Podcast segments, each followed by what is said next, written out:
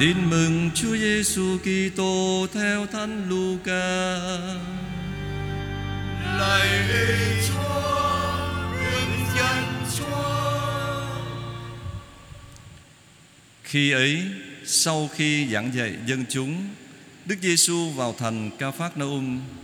Một viên đại đội trưởng kia có người nô lệ bệnh nặng gần chết. Ông ta yêu quý người ấy lắm. Khi nghe đồn về Đức Giêsu, ông cho mấy kỳ mục của người Do Thái đi xin người đến cứu sống người nô lệ của ông. Họ đến gặp Đức Giêsu và khẩn khoản nài xin người rằng: Thưa Ngài, ông ấy đáng được Ngài làm ơn cho, vì ông quý mến dân ta. vả lại, chính ông cũng đã xây cất hội đường cho chúng ta. Đức Giêsu liền đi với họ.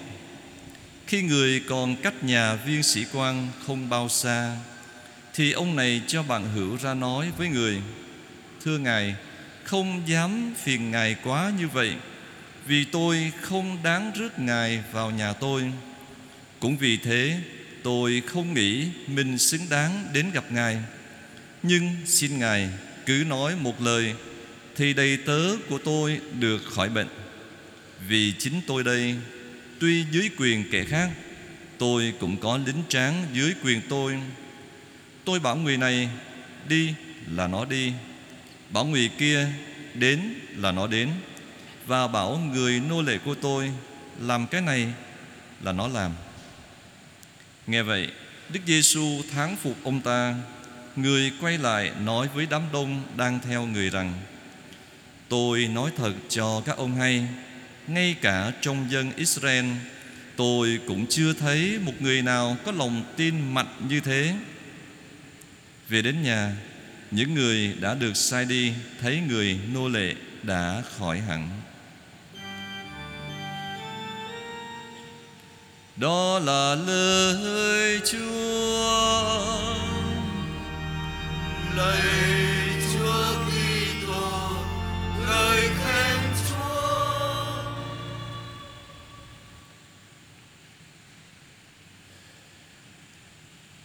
mẫu gương của một lương dân kính thưa quý ông bà và anh chị em trong tin mừng chúng ta bắt gặp rất nhiều lần Chúa Giêsu khen những người không phải là do Thái giáo. Nghĩa là dân ngoại hay là nói theo cái cách của chúng ta đó là người lương hay là lương dân. À, và theo quan niệm của người Do Thái à, dân ngoại có nghĩa là không phải là do Thái giáo. Chúa Giêsu không xính ngoại và cũng không bài ngoại. Nhưng người muốn đề cao những cái mẫu gương để mọi người có thể noi theo, bất kể người đó thuộc dân tộc hay là tín ngưỡng nào. Quả thật, thưa công đoàn, tin mừng hôm nay cho chúng ta ngạc nhiên, xen lẫn thán phục viên sĩ quan người Roma này. Ông ta quả là tuyệt vời từ đời sống nhân bản cho đến đời sống tâm linh, tất cả đều rất đáng để cho chúng ta ghi nhận và học hỏi. Trước tiên, không khó để nhận ra ông là người rất khiêm tốn. Vâng rất khiêm tốn. Dù là người nắm quyền bính trong xã hội, ông vẫn không ngại là hạ mình xuống, xin Chúa Giêsu chữa cho người đầy tớ. Của ông ta sự khiêm tốn của ông ta là chân thành chứ không phải là khiêm tốn giả tạo để cho người khác nâng mình lên thêm. Không phải như thế. Ông tự cho mình chẳng là gì cả cho nên ông chẳng xứng đáng đón Chúa vào nhà mình. Ngược lại nếu là con người phô trương Hẳn ông đã chuẩn bị à, Có thể là một cái bữa tiệc thịnh soạn Rồi à, vua chiên đánh trống vân vân Để đón tiếp Chúa Giêsu Để cho thấy sự ờ, ờ, quý tộc, quý giá, hào phóng của mình chúng ta không làm như thế. Ừ. Điều đó cho thấy một cái sự khiêm nhường của ông ta Một cái thái độ rất là chừng mực Quả thật thưa công đoàn Ông nhận ra được con người siêu việt của Chúa Giêsu. Còn bản thân ông ta chỉ là một sĩ quan rất đội bình thường, chẳng đáng để Chúa phải bận tâm ghé đến nhà. Điều đó cũng cho chúng ta thấy một cái điều khác như thế này. Viên sĩ quan này dù còn có thể nói rằng mập mờ thôi, nhưng có lẽ ông ta đã nhận ra nơi nhân vật mang tên Giêsu là đấng có tương quan với Thiên Chúa. Và thực sự ông ta thấy bất xứng khi hiện diện trước Thiên Chúa tự cảm thấy như thế Thánh sử Luca ghi nhận như thế này, Khi Đức Giêsu còn cách nhà viên sĩ quan không bao xa, Thì ông này cho bạn hữu ra nói với người, Thưa Ngài, không dám phiền Ngài quá như vậy, Vì tôi không đáng rước Ngài vào nhà tôi Quả thật tôi cộng đoàn, Cách hành xử của ông ta khác xa với cái cách hành xử của nhiều người thế này khi người ta hầu như là muốn dành mọi thứ hoặc là muốn tạo những cái cơ hội để mà đánh bóng tên tuổi của mình, để được trọng vọng, để được tán dương ca ngợi. Cho dẫu biết rằng những cái lời tán dương đó nhiều khi cũng chỉ là những cái lời sáo rỗng, nhưng vẫn thích nghe. Đó là điều thứ nhất chúng ta thấy nơi viên sĩ quan này. Một cái sự khiêm tốn thực sự. Cái đến từ cộng đoàn chúng ta thấy ông ta còn là người có lòng nhân hậu. Có lòng nhân hậu. Ông quan tâm và yêu thương không phải là một người à, có quyền, có chức, mà là một người đầy tớ, rất đổi bình thường trong nhà của ông ta.